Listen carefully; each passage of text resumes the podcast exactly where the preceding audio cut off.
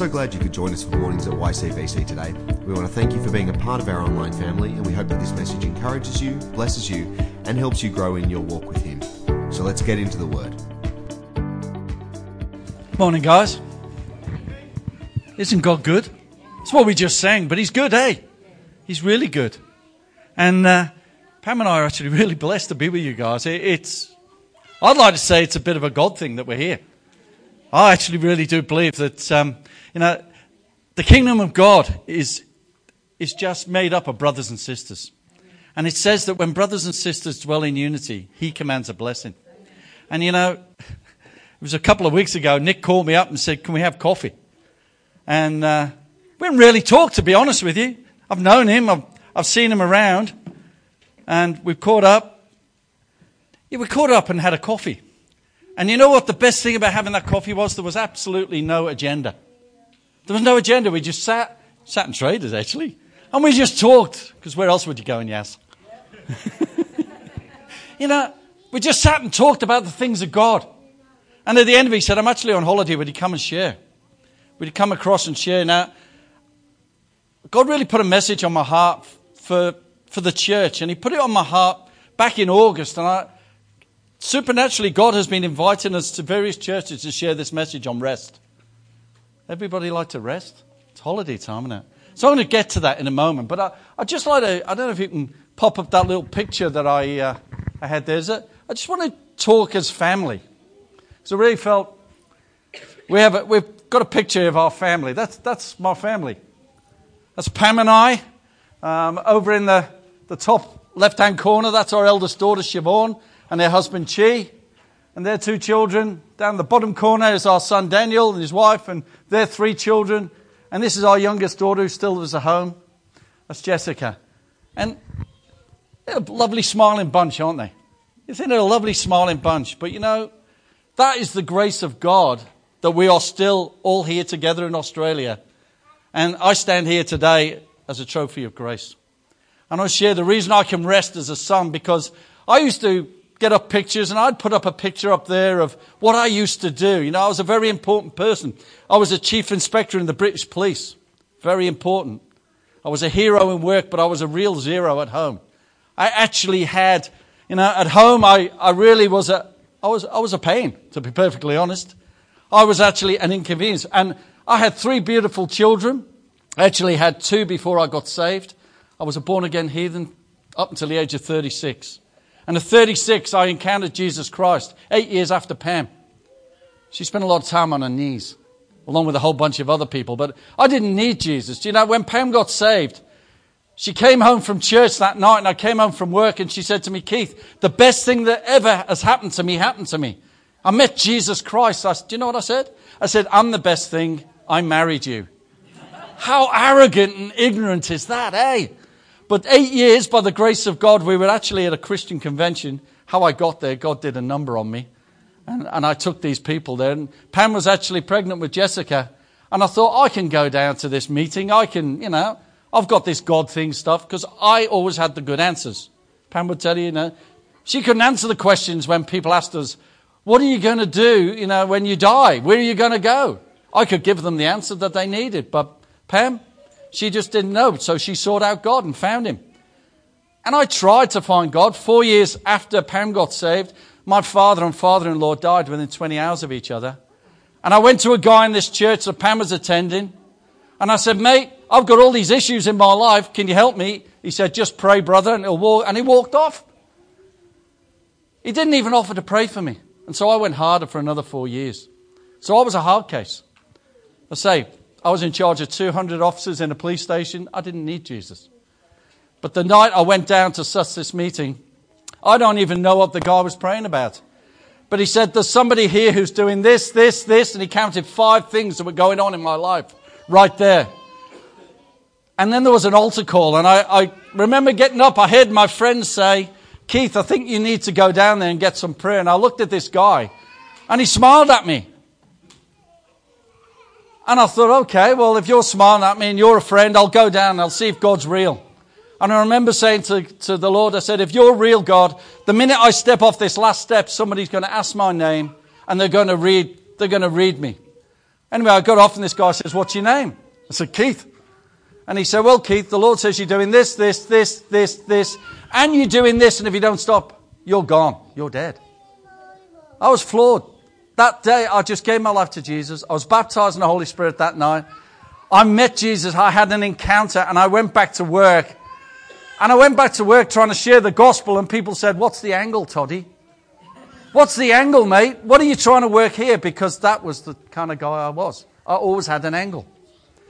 So, two years after that, Pam and I, we were at the same thing. We were at this thing called Spring Harvest, and we only had, we had Jess, who was only 18 months old, and the Lord spoke to us. We were in two different places. He said, I want you to go to Australia. Because you might have picked up, I haven't quite got an Australian accent. Within 10 weeks, the Lord had brought us here. We started seeking for a while, and in 99, it took 10 weeks to get us here, and we came to an organization which some of you are familiar with, I know, and some of you may not be, but it's Youth with a Mission. And we only came for six months because I was going back to police work, and Pam and I had a deal before I was saved. I earned a lot of money, and she spent it. That was the deal in our family. We didn't know who we were. We hadn't got a clue, so we came to Australia, and do you know what was in my mind? God's called me to Australia. I'm going to save all them Australians. really? Really? I'd only got there and we'd only been in the place about two weeks, and God said, Keith, I'm going to take an excavator to your life if you'll let me.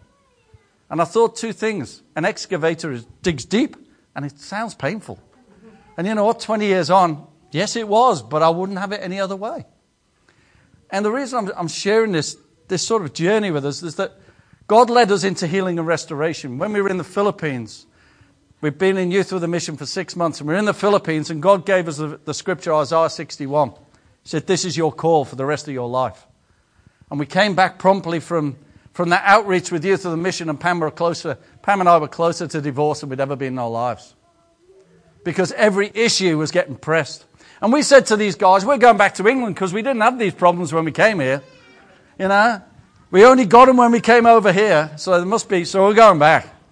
And this courageous man said, Keith, he said, you can choose to run from them, but problems are geographical, they're going to follow you. And that was one of the best things that someone had ever said in my life that had the honesty to actually confront me. Because my life was a mess. Even though I'd given my life and my spirit was renewed, my soul was still leading my life around.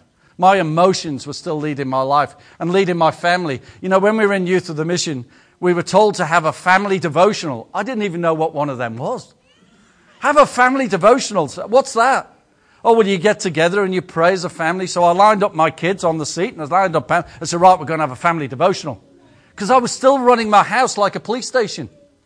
You know, I was a hero at work and a zero at home.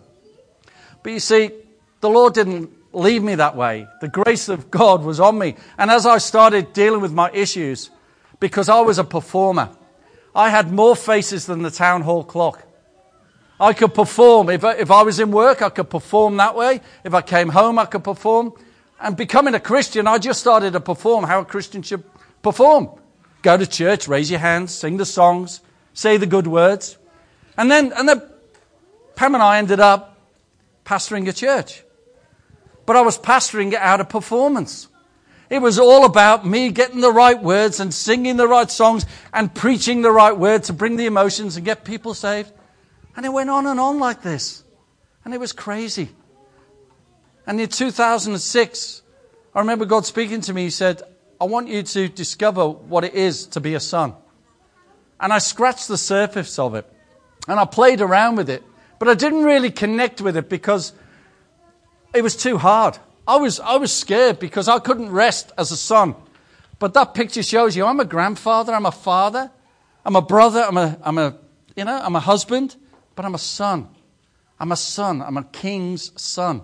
And each one of us here, you know, I'm the bride of Christ, so lady, forgive me if I, I say you're a son. But we all have a spirit of sonship that rests upon us. And so I couldn't quite get there. But everything changed around in 2012. You see, Pam and I ended up at another church. We were pastoring in Canberra, a large Pentecostal church. It was growing. It went from a few people to close to 300 in the mornings and 75. Now, that's big for Canberra. If you know what Canberra's like, that's a big church in Canberra. And we're doing this thing, and then In 2012, our son gets admitted, Daniel, he gets admitted back into a psych ward. He's had a bit of a journey with mental health. And praise God, he's well now. And God has set him free. But he was on this journey of mental health, and I was working in mental health as well as pastoring. I was running a, a, an organization called OzHelp, which was working with men in the building industry to help them with their mental health and with suicide prevention. And here we are in 2012, he gets admitted. And then I'm about to preach that Sunday, and I get a phone call from the hospital and says, Your son's gone for a walk. I said, Please don't let him out. Oh, no, he's fine. He's got a job in Darwin. There was this junior doctor. Anyway, I handed over to someone else. We took off, me and another guy. We got to, we got to Goulburn, and he'd gone missing. And he went missing for five days. We didn't know whether he was dead or alive, but the Lord said, He is safe. There were three words that transformed my life and turned, turned our ministry upside down. We've been involved in healing ministry since we've been here. And yet, these three words, He is safe. I had a choice. Am I going to trust my dad? Or am I actually going to worry and panic? I chose to trust my dad. And then Dan was found and he was a mess. And for a year, we had to look after him. So I couldn't work. So I've been used to earning quite a bit of money and putting it into Bethany Healing Foundation, which is something we established in 2006 to see the healing and restoration come to this nation and to Asia. And we, we spend a lot of time with the people who've had long term issues. So I was paying the money and putting it into the bank account of Bethany, and I was doing a great work. But that was all me. And after a year of looking after him, we had $400 left in the bank. And I remember going up onto the paddock of our property, which is between Murray Murrumbateman and Gundaroo, and we've got a cross there. And I remember crying out to God and saying, God, I can't do this anymore. And my dad said, Move over, son, and see what I can do. And he said, I'm calling you and Pam to be mum and dad to many and to go around and share a message of hope and to see healing and restoration. He said, But you need to know what it's like to be a son. And within a week, I haven't got time today, but in a week, he turned everything round, including a businessman who stepped, called me up and said, Keith, I want to pay your mortgage for the next five years on your foundation. The Lord's told me to. That's God's provision. That was God's blessing. And in that 12 months, I realized that I, nothing was mine. We sang a song there. I surrendered everything and I laid it down. And God started to turn things upside down. And last year, he said, at the beginning of this year, last year, end of last year, beginning of this year, he said, You're going to see Luke 4.18 and Isaiah 61 come into play far more than you've ever seen it. You're going to see greater victory. And so we went to a conference that year, and a guy spoke to both Pam and I, and he said two things to me. He said, You need to rest, Keith. You need to rest. That was one thing that turned us upside down. And the other thing he said to both of us that we would see the enemy baring his teeth and we would see it was just mere mockery and mist. And we've seen victory. We've seen people healed. I've seen arms and legs grow. I've seen people set free of all sorts of issues, demonic issues, completely set free. And yet he said, You're going to see something as you rest in me. So I just want to share a few things about rest this morning. You see, we're called to rule and reign, aren't we? It says in the Word of God that we're to go from victory to victory, line upon line, glory to glory. That's what it says. But I don't know about you. It might be just me. I seem to go up there and then I'm all in a valley. And I'm up here and I'm in a valley. And I'm up here and I'm in a valley. But I decided to put a line under that and I noticed that that diagram drew a crown. It's not about being in the valley. Being in a valley is not a problem. It's what we do when we're in that valley with God. We need to rest in that valley. So it's, it's about resting. You see, resting in God is not about sleep. The Bible has a lot to say about wake up, O sleeper. And I believe that we're in a time right now in this nation where we need to wake up. We need to wake up and stand up for, for what God wants. In Ephesians 5.14 says, Wake up, O sleeper. Isaiah 51.17, Wake up, O sleeper. But you see, what I've discovered about rest is we can only have the victory over the storm that we can rest in. We can only have the victory over the battle that we can rest in. You know, Jesus was on a boat, wasn't he? He was having a, some say he was having a snooze at the back of the boat with his head on a cushion. And the storm kicked in. And the storm raged up. And as this storm was flaring up, the disciples did what? They just said, Praise the Lord, this storm's going to be okay. No, they ran to Jesus said, Jesus, wake up. Wake up, Jesus. Have you forgotten us? We're going to die. We're going to die. And Jesus got up, and it was in Luke 8 22 and 25. He got up and he said this Be quiet, be still. And the storm just went quiet. See, Jesus had great authority over a storm. And the reason he had great authority is he was resting in that storm because he knew his dad would take care of him. He knew that his dad had his back. So he could rest in that storm. Sometimes the only storm that we, we can rest over is our own emotions. For me, I couldn't even rest and have rest in my own emotions. I couldn't even battle my own emotions because they rule me and they drag me around. But you see, as I started to think about this rest thing over this last year, I realized I was doing, I was running around trying to find out how to rest when all I needed to do was rest. So I started to rest. And here's three things I'd just like to share with you today. The first one is about resting in His presence and His identity. His identity, our identity as a child of God. Each one of us is a child of God. That was the very first song we sang this morning. No collusion.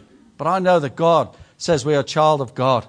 And in Psalm 91, verses 1 and 2, it says this in the Amplified He who dwells in the secret place of the Most High shall remain stable and fixed under the shadow of the Almighty whose power no foe can withstand. I would say of the Lord, He is my refuge and He is my fortress. My God, on Him I lean, I rely, and I confidently trust. You see, that's about being in the valley, but that's about being in a secret place with Dad. I learned over this last, this last six years, and particularly this last year, as we rest in that secret place with Dad, nothing can come against us. Nothing can actually take us out. So I needed to learn how to rest in that. And the other thing that I like about that resting in there is that's where Papa shares his secrets with me. You see, I can't come out and do what I do, and Pam and I can't go and do ministry unless we spend time with our dad. The more time we spend with our dad, the more he seems to do. That's the crazy thing. That's, the, that's God's economy upside down, isn't it? It says if we want to live, we've got to die. You know, if we want more, then we've got to give away. But here he's saying, come into that secret place with me. You see, the victory comes from when, when we rest in that secret place, when we rest in his presence. This year, Pam and I have had a mum and dad, a spiritual mum and dad in Australia since the year after we arrived here. We met this couple who have walked alongside us through thick and thin. They were in the 70s, and this guy, he challenged me when I first met him. He took me to his house and I thought he was going to give me a nice cup of tea and he did. He gave me a cup of tea and then he started asking me all these questions and I said, excuse me. I said, I'm a policeman. I st- when I first met him, I was still a serving policeman. I said, you're interrogating me. What are you doing? I said, I do that for a living. He said, well, the Lord told me that you're going to work with some really difficult stuff, especially in terms of Isaiah 61. And the Lord told me that you're going to really deal with some difficult problems. And God's told me I've got to help you, and I wanted to make sure you weren't flaky and dodgy. He said, So I'm asking you these questions. He was checking me out. But you see, this year, my dad went to heaven. He, he, he went to heaven. Pam and I's spiritual father went in May. And it was a very quick thing. Everyone thought he'd live forever. His mum lived till 103, his uncle lived till 104. Everybody thought he was going to be there, including his wife. And to be honest with you, the last year of our relationship had shifted because something in my spirit had said to me, This guy's with you, but I, I want him soon. And we talked about that. And then he got sick. And in a very short period of 10 days, he went to be with the Lord. And during that time, I could have panicked. I could have gone, everything's fallen apart because this guy has walked alongside me. I mean, he had our backs. When people were throwing stuff at us, he had our backs. But the Lord said, Are you going to rest in this one? And so I started resting, and we went to the hospital each day I'd go to the hospital. He, he'd lost his speech, he'd lost everything. And people would be on this side of the bed and they'd be weeping and crying and grieving. And I'd be on this side and I'd start to read Psalm 23 to him. And his head would just move. Because even though his body had no faculties, his spirit was alive. And his spirit was resting in God and his spirit was connecting with my spirit because, you know, John says, Father, that they would be one as you and I are one. And me and this guy had walked alongside each other for nigh on 18 years. And our spirits were connected. And on the very last day, um, he was in the Clare Holland house. And Pam and I went to visit him, and we were, we were praying. And I started to again read Psalm 23. God had spoken to me about reading this psalm, which is all about rest. It's rest in the valley. It's rest in, you know, even in the presence of your enemies, you can rest. And as I was reading it, verse by verse. At the end of each verse, there was this, uh, uh. Each verse, he responded from his spirit. And that day, Pam and I went, we went off to, to get some food. And while we were in this, this uh, hotel having food, these feathers descended from heaven. Now, I don't go looking for signs and wonders. But these feathers just fell before us, and the Lord said, My presence is here with you. We went back to the hospice, and the room got full, so we stepped outside, and some more feathers. They just descended. And God's presence was so thick in that room, it was beautiful. And he went to be with the Lord. And it was just an amazing time of rest. You see, verse, 20, uh, verse 6 of 23 says this So why should I fear the future? Your goodness and love pursue me all the days of my life. And after those days are through, I will return to your glorious presence forever. You see, we can rest in our identity as a, as a child of God. You know, Romans 8 19 says this. It says that the world is waiting for fantastic preachers. No, the world is waiting for the children of God to rise up. In fact, the Passion Translation says the world is waiting on tippy toes for the children of God to rise up. See, we can rest in our identity. If we rest in our identity as children of God, we know who our dad is. And so this, these last 20 years have all been about, for me, discovering who who he is as my dad and who he is as, as the church's dad. And far too often I'd run around trying to impress my dad because that's what I had to do growing up. But now I don't have a dad that I have to impress. So we need to rest in his presence and his identity. Second thing I'd like to share with you this, this morning is that we need to rest in his perspective and rest in his character. See, God is good. The word says God is good and His God is good all the time. We can rest in His character. His character is always about kindness and mercy and good. It's not about actually bashing you up. And you know, for years, I used to bash myself up. I don't know about you, I'd speak negatively about myself because I get thoughts that will come into my mind. You're useless, Keith. You're not going to get here, Keith. Who do you think you are, Keith? And I used to agree with those things. But you know, the enemy comes to lie, steal, kill, and destroy. So anything that has a nature of lying, killing, stealing, or destroying, that's not from dad. That's not from our God. So I've learned, I've learned this thing. If I have those sort of thoughts now, do you know what? I have another thought. Have another thought. If you're getting those thoughts coming in your mind that are of that nature, they're bad thoughts, they're not from dad. Because he came, he sent his son Jesus to be, give us life and life to the full. So we need to start actually agreeing with God's assessment of who we are. You know, David, I love the, I love the story of David. You know, David, is, he says, was a man after God's own heart. He blew it on many occasions. But you remember when he was a little boy and the battlefield's there and there's Goliath out there and they're all scared of this huge giant. And David comes trotting up with a lunchbox for his brothers, eh? He comes onto the battlefield. Here's the lunchbox. And one of his brothers says, What are you doing here? Why have you come? Have you come to watch? But in 1, in 1 Samuel 17 26, David stands up. He stands up against Goliath and he says this Who is this uncircumcised Philistine that he should defy the armies of the living God? You know, uncircumcised Philistine had nothing to do with his, his bodily form. It was all to do with David's covenant relationship with his dad. See, David agreed with what his dad said about him. That's why he said he's a man after his own heart. You see, the battle is for the heart. You know, this, this is the thing that, that the enemy wants to take. And many of us over years, for me, I'd have pieces of my heart that I'd had ripped out because of stuff that I haven't got time to share today. I'd had stuff just ripped out. I'd given parts of my heart away. Remember, I said earlier that the guy named those six things, and I had to deal with all these things in my life to become that trophy of grace. See, God wants a whole heart. He wants us to seek Him with His whole heart, not our brains, but our whole heart. So, Romans 8, verse 1 says that the case is closed in the Passion Translation. The case is closed. That appealed to me being an ex police officer. The case is closed. There's no case to answer. There is no condemnation for those who are in Jesus Christ. Yeah, how often do we, we do something and go, oh, I'm an idiot. Oh, I'm this. There's no condemnation. We need to start agreeing with what Papa says about us that we are his kids and he loves us. You see, God doesn't make junk.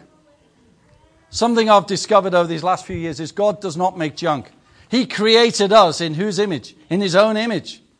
He's not junk and he doesn't make junk.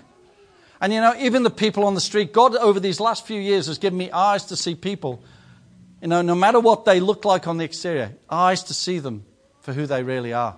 You see, He created every one of them, whether they know Him or not.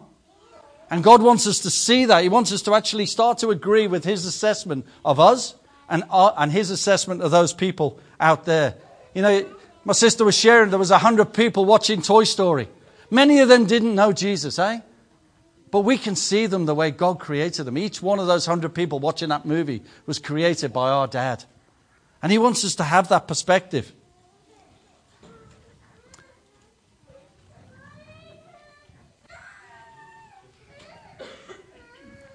One of the scriptures that the Lord gave me a number of years ago, and it's only been in these last few years that I've stepped into it, is out of Revelation 4:1. Revelation 4:1 says, There before me stood an open door in heaven. And I heard a voice that was Jesus saying, Come up here and I'll show you how it's going to be. And again, going up there with him and spending more time with him is where we get perspective. We get perspective, we can hear from him, and we can come out and take risks for him. But we need to spend more time with him. You see, that's where the resting place is. The resting place is in the secret place with Him. Psalm 91, which I read before, verses 9 and 10 say this Because you have made the Lord your refuge and the Most High your dwelling place, no evil will befall you, befall you, and no plague or calamity come near you. You shall tread on the lion and the young lion and the serpent you shall trample underfoot. Because he has set his love upon me, therefore I will deliver him and I will set him on high because he knows and he understands my name. Has personal knowledge of my mercy, my love, my kindness, my trust. He trusts and relies on me, knowing that I will never forsake him, no, never. He shall call on me and I will answer him. And in times of trouble, I will honor him. And with a long life, I will show him my salvation. There's a whole bunch of issues that we can stand on if we would make the Lord God our refuge and have that perspective of his. He's the one who walks with us, and He's the one who calls us into this. You see, final thing that the Lord said to me was rest in your calling. You know, it says in Ephesians that we are God's masterpiece. We're God's masterpiece. Or in another version, it says we are God's poetry. I never used to read poetry, but you know, there's some amazing beauty in poetry. So we're his masterpiece, we're his poetry, created in a, to do good works in advance. I used to run around looking for all the good works to do. But it says that we are created and he has provided the good works in advance. We used to run around asking people to, you know, can we just come to your church and do some, some uh, inner healing training? Because we, we run all sorts of training to raise up the body, to enable them to pray and deal with issues. But we don't have to do that anymore because I, I, I determined in my heart to agree with God. God, you have called me. You have called me and Pam. You called us to be a blessing to the body of Christ because you have blessed us. And so as I rest on that, I determine these things. The Lord said, Would you go where I tell you to go? Would you say what I tell you to say? And would you do what I tell you to do? And I agreed with that. And then I suddenly realized somebody else did that. And if Jesus did that with his dad, I thought that's a good model. Because if it was good enough for Jesus only to do what he, his dad told him to do, to say what he did and go where he, he wanted him to go, then we didn't. And it, do you know the rest that came out of that was just amazing. And we have started to rest in that. Pam and I are just, you know, allowing ourselves to rest in that calling. And as we've, we agree with him, we rest in his identity for us we rest in his presence and agree with his his whole being and what he says, then we just allow ourselves the space to spend more time with our dad. I was looking for Isaiah 41 to share, and I came across Isaiah 40, verse 10. I was actually looking for Isaiah 41, but I'm going to read them both because 40 says this Look, here comes Yahweh, a victorious warrior. He triumphs with his awesome power. Watch, he brings his reward and his spoils of victory he gives to his people, his children. He's given it to us. We don't have to run round. He says, I'm coming to bring it. So as we just do what he says, he does that. But I will read Isaiah 41, verse 10. It says this Do not yield to fear, for I am always near. Never turn your gaze from me.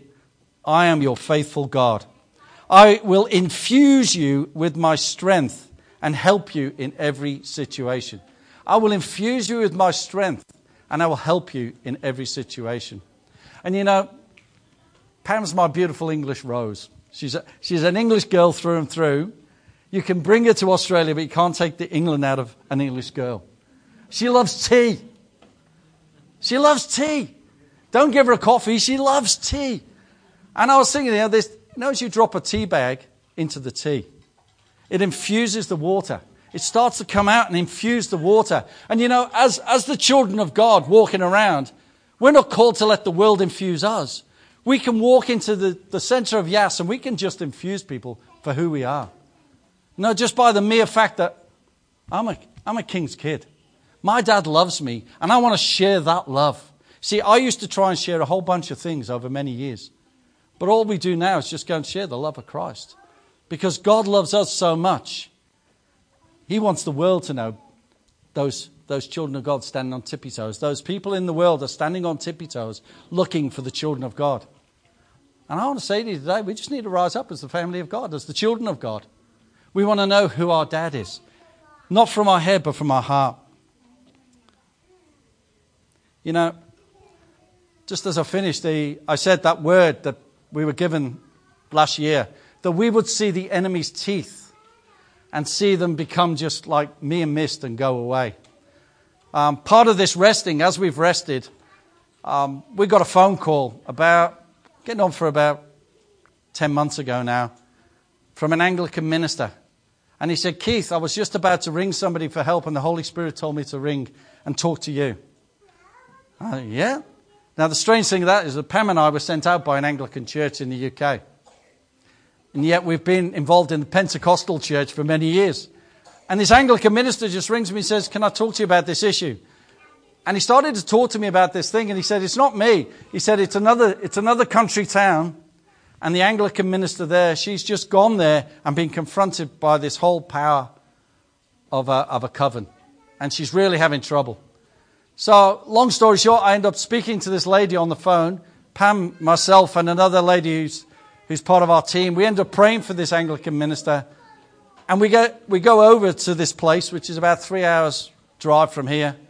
And this lady is there, and she was very high up in this, this coven. And we ended up praying with her. And the long, the long story of it, made short, was she gets free. She gets completely free. And she leaves this whole bunch of horrible stuff, glorifying God. And the next minute, we, we get invited to go over there and share some inner healing training. And we've raised up a church that is now cleared out of all that rubbish because the Anglican church was actually established on some of that junk. But remember, God doesn't make junk, and he doesn't want us to be around junk. So he started clearing this place out. And we saw the enemy's teeth in the middle of that, in the middle of that encounter. And yet our dad just came through in a way we've never seen. We pray with a lot of people and we have prayed with a lot of people over many years. And some, you know, people get free, but sometimes it's a long journey. This happened in a very short time. And so I believe that this time we're in right now, God's starting to stir up. He's starting to stir up his children to have more of him. I'd just like to, to share one last scripture. I'd like to pray. Is that all right? Because I'll just have some words that I, I would like to pray over as a congregation. Beginning of this year, God, God spoke to us about this valley. In fact, over this, over this last four years, I have been praying over this valley and praying for God connections. And I really believe that when Nick called me up out the blue, said, Can we have a coffee? God is uniting his brothers and sisters in this valley. And there's something going on, and there's a wind stirring in this valley. You see, when we came from the UK, there was a lady who gave us a picture that God had given her. We still don't know who this lady is because she dropped it through our doorstep. Um, she dropped it with some money because God had told us to support us for three years. I thought that was crazy because we were only coming for six months, but here we are 20 years later. You know, and this picture was of thousands of sheep, as she described it, on a prairie. I don't know we have prairies in Australia, but anyway. Thousands of sheep and one man on a horse, which was Jesus Christ. She said, That's the church in Australia. Jesus is coming back for one church in Australia. Unity. Unity in the church. And healing and restoration that is going to sweep through. So I've been praying over this valley and I've had the privilege to, to speak, you know, the dry bones into life in the spirit. But God seems to be uniting people and connecting people supernaturally. And he said this at the beginning of the year out of Isaiah 57. I'm going to read it out of the Passion. It says here Yahweh says, Let my people return to me. Build up, build up the road, clear the way, get it ready, remove the obstacles from their path. For this is what the high and majestic one says, who fills the eternal realm with glory, whose name is holy. I dwell in holy places, but also I dwell with those who are bruised and lowly in spirit, those who are humble and quick to repent. I will dwell with them to revive the spirit of the humble, to revive the heart of those who are broken over their sin. You will not find me continually accusing them or holding my anger against them, lest they feel defeated and lose heart before me. For I am the one who gave breath of life to my people. I am the one who gave life to my people. God's saying right there that He doesn't bash us over the head in case we feel defeated. So why do we bash ourselves over the head, people? Why? God wants us to know our identity. He wants us to rest in our identity in Him and in His presence. He wants to rest, wants us to rest in the assessment that God has over us and in His presence. And He also wants us to rest in our calling because He will find things for you to do. We just got to chill in those and rest in them. Is it okay if I pray? It's all right. I always think it's a good way.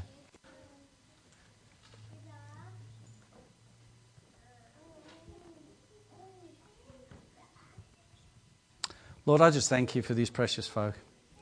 Lord, I, I thank you for the opportunity to share. Lord, I, I thank you that you you love these guys so much, Lord, and there's an integral thing going on here, Lord, for the valley, Lord. I, I thank you for the Baptist Church in Yass. God, I, I, thank you for these precious folk that came out this morning, God. And I, I know that you're not a God who disappoints. You're not a God who, who bashes us up. You're not a, because you're our dad and you love us so much. Lord, I just speak right now. I just want to speak the, the words that the Lord says that you, you're significant. You're significant not for what you do, but for who you are. And I believe the Lord wants some people here today to know that. They want to know that, not in your head. You can read it and say, Jesus loves me, this I know, for the Bible tells me so. But in your heart, it's going, yeah, but this has happened and that has happened, and uh, I've been hurt and I've been wounded. The Lord says today, it's time to lay those things down before the cross and be free. Be free. Be free because you are a child of God. I never intended those things to happen. I never wanted those things to happen, but we live in such a messed up world. But I'm coming to, to revive you now. I'm coming to stir up all those promises you have, all those dreams that you had. Maybe I just feel that some people have laid down dreams that the Lord has spoken to you. He's spoken promises to you, and His promises are yes and they're amen. He is not a dad that would disappoint, He is not a God that He would lie. So you're significant. The second thing I really believe the Lord wants you to know today is that you're secure. You're secure in Him. No weapon formed is going to prosper. There might be some weapons that have been formed, but when brothers and sisters dwell in unity, He commands a blessing. You know, the enemy just wants to get in and bring disunity and, and whisper things, but I believe that the Lord would say to you, You are unified. Do not let go of your unity.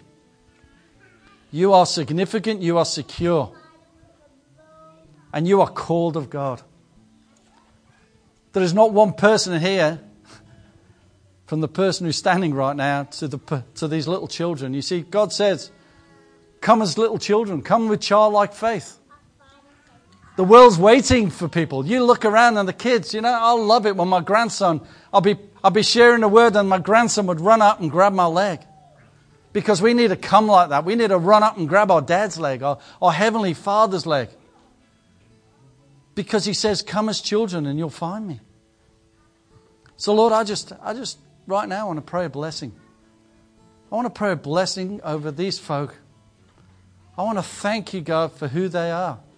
They're faithful, Lord. They're, they're just, yeah, Lord, just, I bless you guys. Bless you spiritually, physically, emotionally. I bless you financially for the kingdom's purposes that He has for you.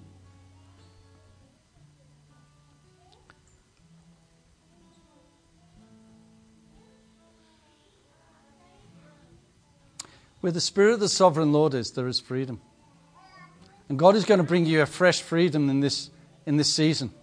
There's a fresh freedom coming over this place in this season. Freedom to worship Him like you've never worshipped Him before. Freedom to be free. Those things that have hindered you and held you up will drop off. Because He loves, He loves you guys. So, Lord, I thank you. I thank you for these folk. I just want to bless them and leave that blessing, Lord. You said that, Lord, when we're blessed, we just leave that blessing. We leave that, Lord here because Pam and I, Lord, we're just, this is, this is like walking into a home, Lord, where people know us, even though we've never met these guys. But Lord, there's a connection. Lord, because your word says in, in John, Lord, your desire is that we would be one, as you and the Father were one, Jesus. That, Lord, we would be in you as, as you are in the Father, and the Father is in you. So I'll bless them, Lord, leave that in Jesus' mighty name. Amen.